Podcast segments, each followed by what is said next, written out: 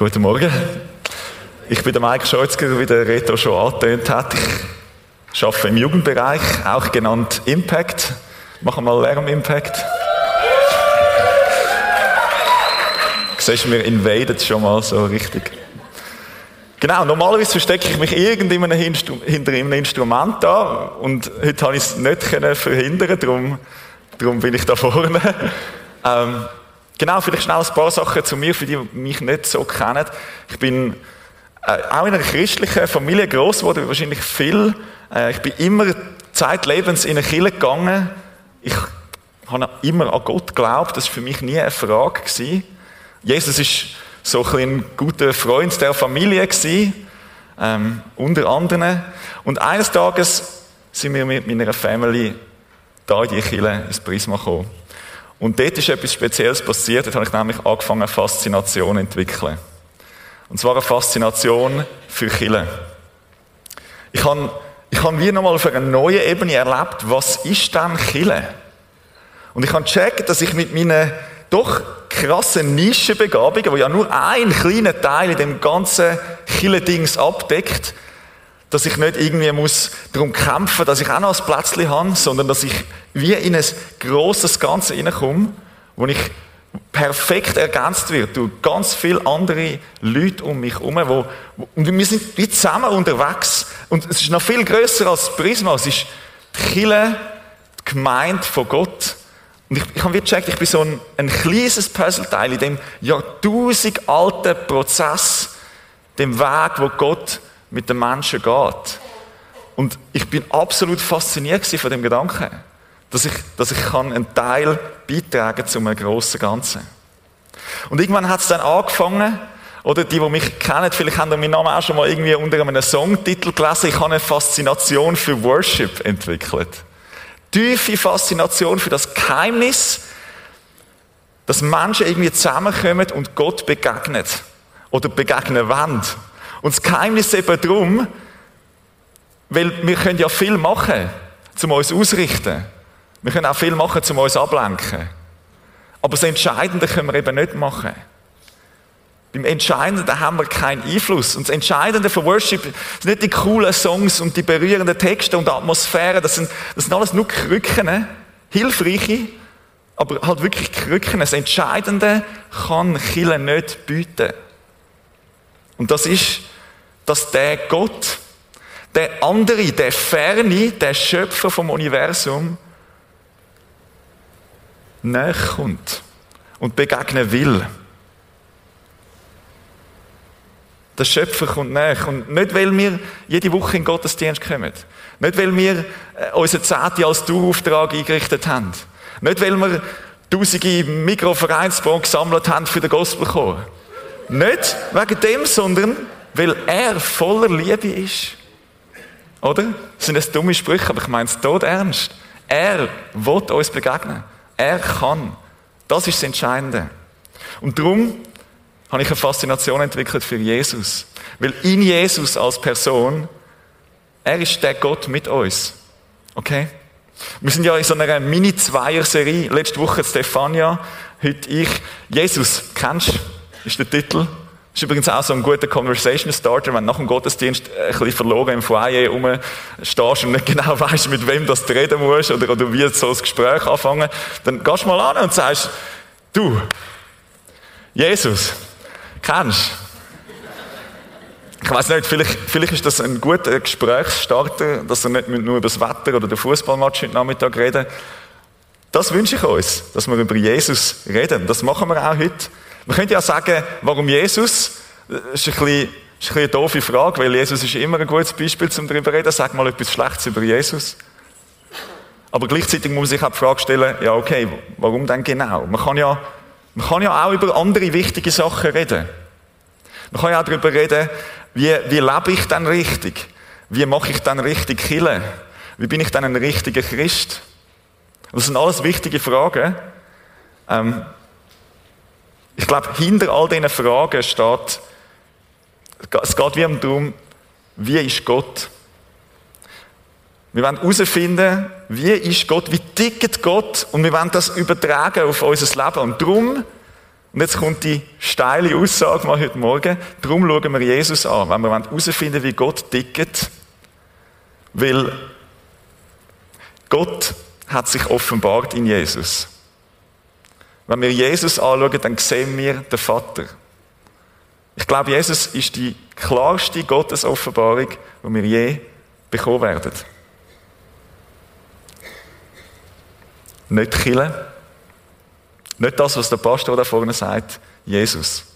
Vielleicht bist du auch schon ein bisschen warm mit dem Konzept Gott, darum bist du ja auch in dieser Kille. Du hast irgendeine Ahnung von einer, von einer unsichtbaren Macht, die da über all dem steht.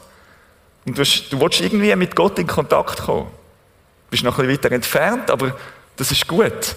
Ich sage dir eine kleine Vorwarnung. Du wirst, du wirst nicht an dem Jesus vorbeikommen. Jesus ist die klarste Gottesoffenbarung, die wir je haben werden. Jesus, der Mensch, der auf Erde gewandelt hat. Der, der Beziehungen mit anderen Menschen gehabt hat. Und von dem, von dem haben wir Dokumentationen darüber. Andere Menschen, die nicht so anders sind als, als du und ich heute. Und das Coole ist, wenn wir die Beziehungen anschauen, oft auch Gespräche, Jesus mit anderen Menschen, dann können wir ein Bild davon, wie Gott tickt. Oder? Weil wenn Jesus zu anderen Menschen so war, wie wir es lesen, dann ist er vielleicht auch zu uns so. Okay, für die, die mitlesen, wir gehen in den Text rein. Ähm, Johannes, Evangelium, Kapitel 11. Dort sind wir, vielleicht schnell ein bisschen Kontext. Jesus ist in Galiläa rumgelaufen und hat predigt und Wunder da. Und es gibt eine befreundete Familie von Jesus, die hat in Bethanien gewohnt, das ist etwa drei Kilometer äh, so ein Vorort von Jerusalem. Und es sind zwei Schwestern und ein Brüder, äh, Maria, Martha und der Lazarus. Jetzt ähm, denkst du vielleicht, ah, Lazarus, das ist doch die Geschichte, oder, wo Jesus den von den Toten auferweckt. Ja, genau, die Geschichte. Und dann sagst du, nein, das ist so dumm, der hat seine Pointe schon verraten. Keine Angst, es geht nicht um die Geschichte, sondern es geht um ein Gespräch kurz vor dieser Geschichte. Die Schwestern, die schicken eine Botschaft zu Jesus. Sagen, hey, unser Bruder, der Lazarus, der ist todkrank. Bitte komm schnell und hilf. Und Jesus, die klarste Gottesoffenbarung, die wir je haben werden, hat alles stehen und liegen gelassen und ist, hat seine, seine Sandalen angelegt und ist Vollgas nach Bethanien gespurtet, damit er noch rechtzeitig dort ist, bevor der Lazarus abnibbelt. Okay? Nein. Der Jesus, die klarste Gottesoffenbarung, die wir je haben werden, hat sich Zeit gelassen. Ein paar Tage später, der Lazarus ist schon vier Tage im Grab gelegen. Kommt Jesus und Martha kommt ihm entgegen. Hm. Die Schwester vom Lazarus. Die, die gerade ihren Bruder verloren hat. Die, die Jesus kennt hat. Die, die gewusst hat, was er kann. Die, die ihn um Hilfe gebeten hat. Die läuft ihm entgegen. Stellt euch mal schnell vor, wie es der Martha gegangen ist. Da bittet man Gott um etwas und er lässt sich Zeit. Okay, wir gehen jetzt in den Text rein, ab Vers 21. Dort lassen wir das folgende Gespräch. Herr, wenn du hier gewesen wärst, dann wäre mein Bruder nicht gestorben. Jesus, du hast einen Fehler gemacht. So sieht im Griff haben nicht aus. Rabbi hier oder her. Aber ernsthaft? Wenn du da gewesen wärst, dann wäre mein Bruder nicht gestorben. Darum, darum sind Gespräche so genial, oder? Weil wir können uns wie mit den Gesprächspartner identifizieren. Schau mal an, was, Martha ist extrem enttäuscht. Ich meine, Kunststück, sie hat gerade ihren Bruder verloren. Und sie wirft das Jesus vor. Dem Sohn Gottes. Martha redet mit Gott und es ist ihr auch gerade wurscht, dass sie mit Gott redet. Weil sie ist verletzt und ehrlich. Und in dem Zustand, wie sie ist, ein Mess vor Gott. Es hat eine Zeit gegeben in meinem Leben, wo ich so zum ersten Mal ehrlich bin mit Gott. Ich bin meine ganze Kindheit in die Kirche gegangen Und ich habe dort Gott dankt, weil alle haben Gott dankt und wir haben ihm Lieder gesungen, weil alle haben Gott Lieder gesungen. So als kleiner Pfüdi, je, je, Jesus ist grösser. Je, je, Jesus ist besser. Stärker, besser. Ah, ich kann es nie können. Der beste Freund, was es gibt, nichts, aber auch gar nichts ist ihm zu schwer. Gott macht keine Fehler. Gott ist immer da. Hm. Und ich habe wenig Vorbilder gehabt, muss ich ehrlich sagen, auf dem Weg, wo ich an einen Punkt gekommen bin, ähm, wo ich musste sagen, Jesus, wenn du da gewesen wärst, dann wäre die ganze Scheiße nicht passiert. Das ist echte Beziehung leben. Mal, mal so richtig abhisst und enttäuscht sein. Ich meine, wenn wir streiten mit unseren Frauen und Männern und Kindern und Chefen, dann dann ist das auch nicht immer heilig, oder? Ähm, dann, so sind wir, wenn wir am Anschlag sind. Dann haben wir uns nicht immer so im Griff. So ist Martha vor Gott und bevor ihr denkt, oh, das wird jetzt so eine Vorbildpredigt, sind alle wie Martha. Nein, keine Angst. Die Geschichte zeigt, wie Jesus umgeht mit Menschen, die am Anschlag sind, okay? Es geht nicht darum, zum Standard zu erreichen und jetzt müssen Martha-like unterwegs sein. Es geht darum, zum Jesus erleben, wie er ist, wie Gott tickt. Es ist keine Vorbildgeschichte. Ähm, vor allem, wenn wir jetzt weiterlesen im, im nächsten Vers. Aber ich weiß, dass Gott dir auch jetzt keine Bitte abschlagen wird. Ich weiß nicht, ich habe es nicht anders fertig gebracht, um das irgendwie zu lesen. Das, das stoßt mir so auf, der Satz. Und es kann sein, dass ich dieser guten Martha Unrecht tue, aber Ganz ehrlich, was für eine Heuchlerin. Was für eine Heuchlerin. Die Haltung von der Martha zeigt sehr wohl, dass sie das Gefühl hat, dass er ihr ein Bitt abschlägt. Ich meine, sie hatten ja etwas gefragt. Hilf meinem Brüder. Und Jesus hat es nicht gemacht. Sie glaubt es nicht. Sie meint das nicht ernst. Es gibt gute Gründe zu vermuten, dass das einfach eine fromme, höfliche Floskel ist. Mit einer deftigen Preisensarkasmus. Okay? Sie betet Jesus eigentlich an mit Wort und glaubt das Gegenteil. Im besten Fall ist sie vielleicht einfach nur höflich mit Gott.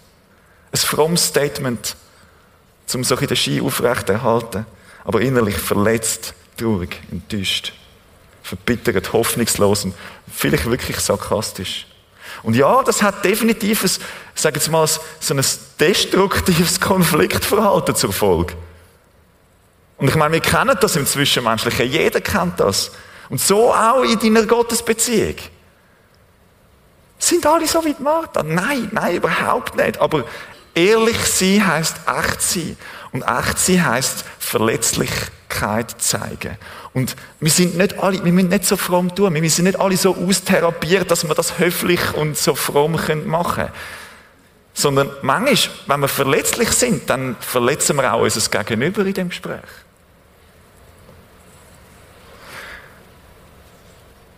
Die Martha reagiert in dieser Situation so, wie die meisten reagieren.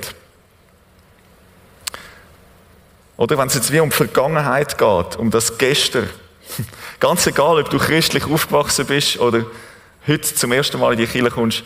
Die Martha reagiert so auf Gott, wie die meisten Menschen auf Gott reagieren am Anfang.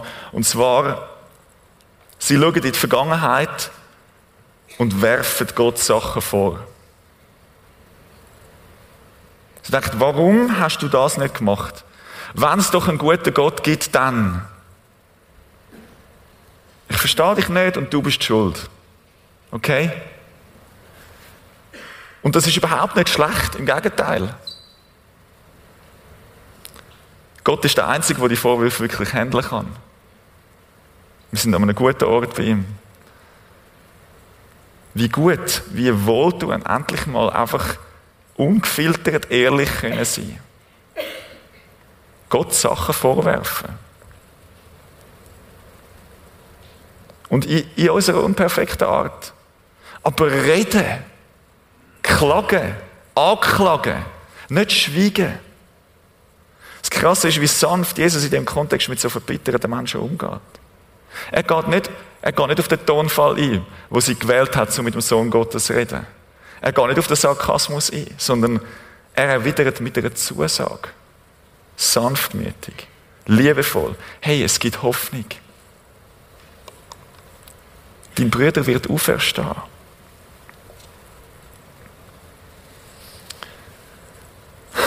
Und das zweite Problem.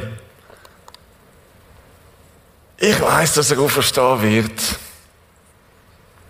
Irgendwann bei der Auferstehung. Am letzten Tag. Irgendwann in der Zukunft. Nicht jetzt. Sicher nicht morgen. Bestimmt nicht heute. Irgendwann dann, wenn der Lebensabschnitt vorbei ist. Irgendwann dann, wenn ich, wenn ich meine Lehre abgeschlossen habe. Irgendwann dann, wenn, wenn die Pension kommt. Irgendwann dann, ja, dann habe ich vielleicht mehr Zeit zum, zum dieses und jenes machen, zum Zeit mit meinen Enkeln verbringen, zum das machen, was ich schon immer gedacht habe. Hoffnung jetzt? Nein, nein, das, das kommt noch. Das, das kommt noch. Sie vertröstet die Zusage von Jesus in die weite Zukunft. Die Martha vertreibt es fast nicht, im Hier und Jetzt zu sein. Und ich meine, Jesus spricht ihr zu, dein Bruder wird auferstehen. Und Martha lässt den Gedanken eigentlich gar nicht zu. Und ich finde das mega sympathisch, dass Martha so ist, weil ich bin oft auch so. Und vielleicht denkst du auch heute Morgen, hey, du hast, du hast nur Vorwürfe übrig für Jesus. Weil deine Erwartungen der Vergangenheit enttäuscht worden sind. Oder deine Hoffnung ist gestorben, du hast sie vielleicht so auf den Sankt Nimmerleinstag verleiht. Jetzt Hoffnung, heute ist, ist nichts. Und die Antwort von Jesus auf diese Haltung ist brutal offensiv. Okay? Jesus sagt, hast du ernsthaft gedacht, liebe gute Frau, ich mache einen Fehler?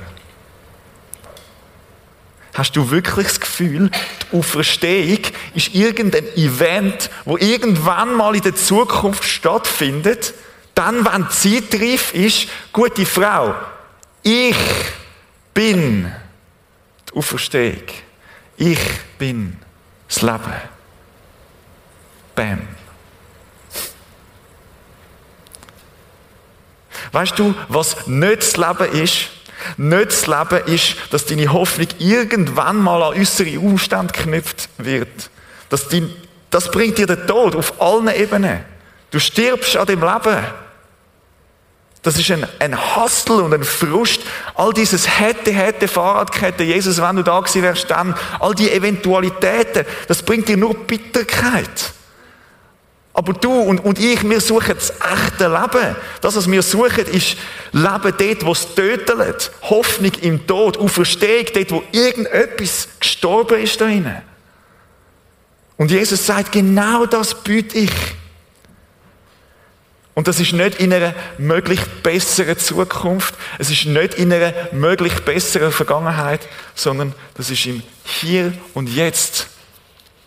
Hoffnung jetzt. In dieser persönlichen Beziehung zu Jesus. Der Jesus, der, der dich sieht, der dich liebt, der dich hebt, der dich will, der dich sucht, der dir ruft, komm.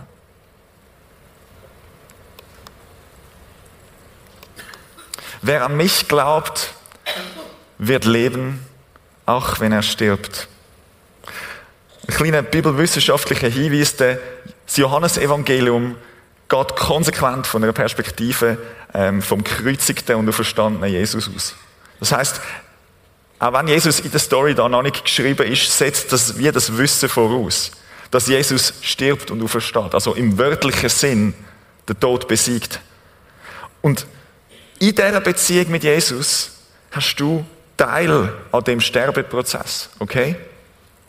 Der Tod, wo nachher alles fertig ist, wo nachher alles irrelevant ist, wo alles nichtig ist, das haben, das haben wir hinter uns. Oder? Darum feiern wir auch Taufe. Das mit Jesus sterben, mit Jesus auferstehen. Und den Tod hinter uns lassen. Oder mit Jesus, Jesus sagt, ich nehme dir die schrecklichen Momente ab, wo du zurückschauen musst und sagst so, jetzt ist es vorbei, ich habe Freude gehabt, ich habe Leiden gehabt, ob es das jetzt gebracht hat, bin ich nicht sicher. Die ganzen Vorwürfe, die ganzen Regrets, die ganzen Schuldgefühle. Jesus sagt, ich trage das. Ich erlöse dich davon. Halt wirklich äh, vom Tod erlösen. Checkt das? Das ist absolut genial. In dieser näheren Beziehung zu mir hast du Teil an dem echten Leben. Das Leben. Das Auferstehungsleben. Dort, wo nicht der Tod am Schluss wartet. Auch wenn du stirbst, das ist nicht das Ende. Mit dem ist gemeint, dass wir das, was wir mit dem ewigen Leben meinen. Ein Leben, wo der Tod in seiner Endgültigkeit keine Macht mehr hat. Und wer eine Beziehung hat mit dem Jesus, wer mit ihm lebt, wer mit ihm Gespräch führt, das nennt man sonst auch Betten übrigens, der, der auf ihn vertraut, der, der lebt, als wäre der Jesus real. Für den, sagt er, der physische Tod ist irrelevant geworden. Oder vielleicht andersrum. Ähm, wenn du nicht eine Beziehung mit Jesus hast, dann bist du langsam am Sterben. Also wirklich, es geht vielleicht noch ein Zeitchen. Aber der Frame um dein Leben ist mit 70, wenn es hochkommt, 80 gegessen. Und in dem Rahmen musst du alles richten. Wie nennt man die Instanz, wo ein Mensch alles in seinem Leben danach richtet? Ich weiß nicht, aber das ist auch wie ein Gott, oder? Und und dem Gott wirst du auch Opfer bringen. Du wirst das ganze Leben so leben, als wirst du nur einmal leben. Live fast. Als müsstest du das auch noch ausprobiert haben. Als müsstest du, das treibt dich. Das treibt dich jeden Tag, wenn du im Bett liegst. Du könntest schon etwas verpassen. Das sind die Opfer, die du dem Gott bringst. Aber es ist der Gott vom Tod. Okay? Und du könntest schon etwas verpassen. Und das in allen Lebensbereichen. Aber das muss nicht so sein. Okay? Und wer im Glauben an mich lebt, wird in Ewigkeit nicht sterben. An anderer Stelle der Bibel schrieb der Paulus, ähm, dass Nachfolger von Jesus tot sind für die Sünde. Kleines Gedankenexperiment, aber ganz ehrlich mal, was tot ist, kann nicht mehr sterben. Okay? Das ist durch. Und wenn der Tod die größte Autorität in deinem Leben gehabt hat und das wie wegfällt, dann hat die destruktive Komponente aufgehört, das letzte Wort in deinem Leben. Was für ein Sieg.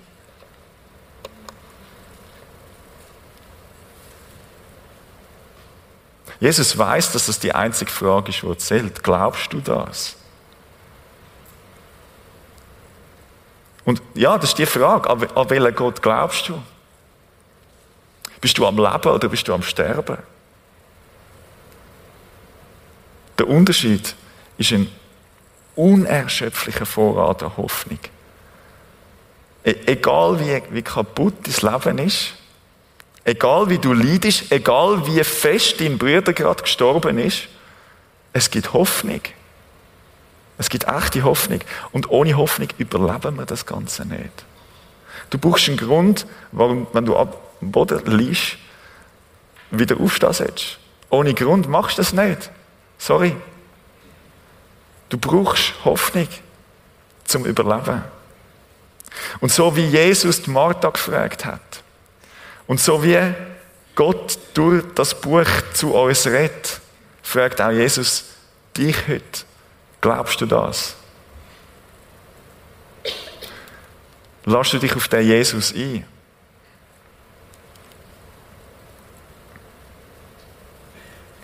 Das kann, das kann auch überfordernd sein, die Frage jetzt, oder? Ähm, man kann zweifeln und sagen, ja, habe ich, habe ich alles verstanden, was er gesagt hat? Oder ich muss es zuerst mal setzen lassen. Oder auch ganz fromm, ich muss zuerst noch darüber beten. Ähm, wir kommen so schnell in einen Krampf rein, oder?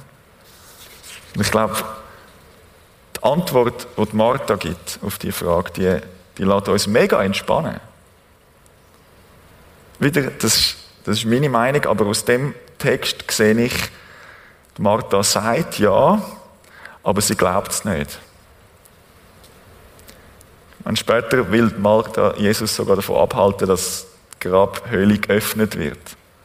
Sie, sie kauft es ihm nicht ab, dass ihre Brüder auferstehen wird. Und sie sagt auch nicht, dass sie es ihm abkauft. Sie vertraut dem nicht, wo Jesus sagt. Aber sie vertraut Jesus. Sie glaubt ihm nicht, was er sagt, aber sie glaubt ihm. Sie glaubt an ihn. Sie vertraut sich Jesus an. Sie sagt, die Bitterkeit aus der Vergangenheit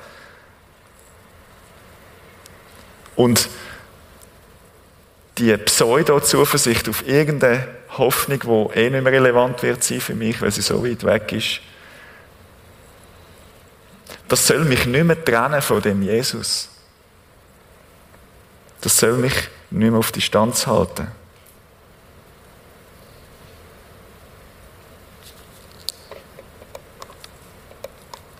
Ihre Antwort ist, ja Herr, ich glaube, dass du der Messias bist, der Sohn Gottes, der in die Welt kommen soll. Das ist nicht eine Antwort auf die Frage von Jesus. Okay? Aber sie sagt, ich vertraue dir. Weil wenn das wirklich eine Beziehung ist und, und wir auf Gott schliessen können, von dem, was wir da lesen, dann ist es offensichtlich möglich, auf Gott zu vertrauen, auch wenn man noch nicht an dem Punkt ist, wo man sagt, ich glaube dem, was er sagt. Es ist möglich, sich Gott anzuvertrauen, ohne dass man eine felsenfeste Überzeugung davon hat, dass alles, was er gesagt hat, stimmt. Oder? Weil es ist, Gott ist nicht davon abhängig, ob wir ihm glauben, dass er der ist, wo er ist. Gott ist nicht davon abhängig, dass er Hoffnung bringen kann, ob es mir ihm jetzt abkaufen oder nicht. Das ist nicht Bedingung. Bedingung ist, dass er es kann. Bedingung ist, dass er die Möglichkeit schafft dafür.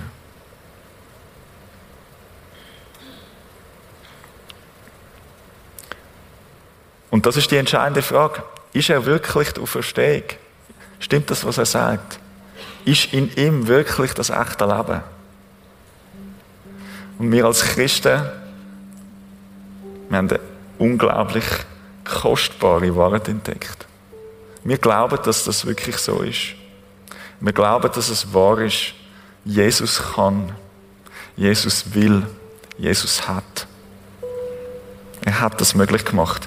Und sowas von möglich gemacht, Leute. Hoffnung von Jesus. Heute. Für uns. Für dich. Und für mich. Etwas, wo du tun musst. Oder eine Beziehung involviert immer beide Parteien. Sonst ist es keine echte Beziehung. Und wenn du jetzt schon wieder Zustände bekommst, dass du jetzt noch etwas machen musst für die ja offensichtlich bedingungslose Liebe, kannst du dich entspannen. Die Beziehung zwischen dir und Gott ist so dermaßen asymmetrisch. Das Kräfteverhältnis ist so unglaublich krass groß. Das ist Gott. Und da bist du. Es macht den Braten wirklich nicht feiss, ob du das Gefühl hast, du musst dir jetzt da noch irgendetwas dazu verdienen oder so, oder noch etwas leisten. Das hat das fast keinen Unterschied. Es ist irrelevant. Das, was er gemacht hat, ist so viel größer. Und das, was wir können machen als Antwort, ist uns ihm anvertrauen.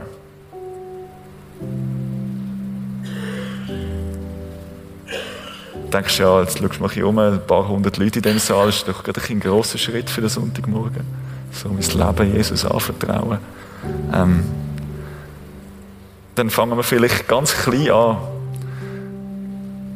so einen ersten Schritt in Richtung Jesus vertrauen. Wir können es so machen wie die Martha.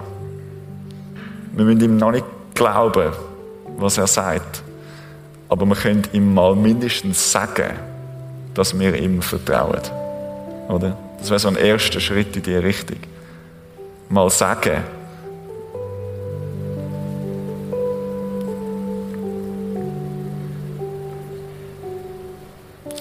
Jesus mal sagen, dass wir ihm vertrauen. Ähm, wir müssen ihm wirklich noch nicht abkaufen. Wenn du Jesus noch nicht abkaufst, bist du trotzdem in der Lage, zum heute diesen Schritt zu gehen und Jesus sagen, ich vertraue dir. Ähm, es wird dich nicht aufhalten, dein Unglauben. Er ist ein grosser Gott, als dass er sich einschränken will durch das. Einfach einen kleinen Schritt auf ihn zu. Und, und wenn du das willst, dann, dann lade ich dich ein, dass wir zusammen beten. Wir können mit Gott reden, wir können vor Gott sein. Ähm, ich werde auch nicht vorbeten, du kannst selber beten. Das ist ja deine Gottesbeziehung, oder? Und, und Gott ist da. Wir müssen nicht annehmen, bitte beten, sondern jetzt gerade dort, wo du bist, die am Esstisch oder auf der Couch da im Saal, du kannst einfach die Augen zumachen und vielleicht hilft es dir, wenn entweder deine Hand faltisch oder, oder so an tust, als würdest du etwas überkommen. Und dann kannst du dir einfach mal bewusst werden, Gott ist da. Gott ist da. Gott ist präsent. Er ist mitten unter uns.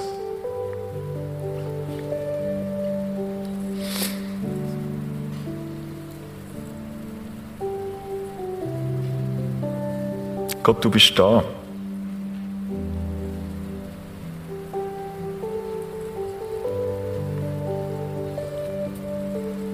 Was macht das mit dir, dass Gott da ist?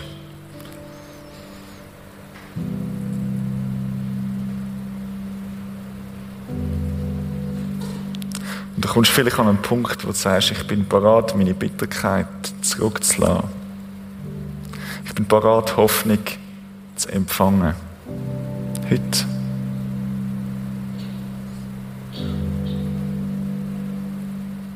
Ich lade mich auf dich ein, Jesus. Vielleicht auch zum ersten Mal. Ich lade mich ein auf dich.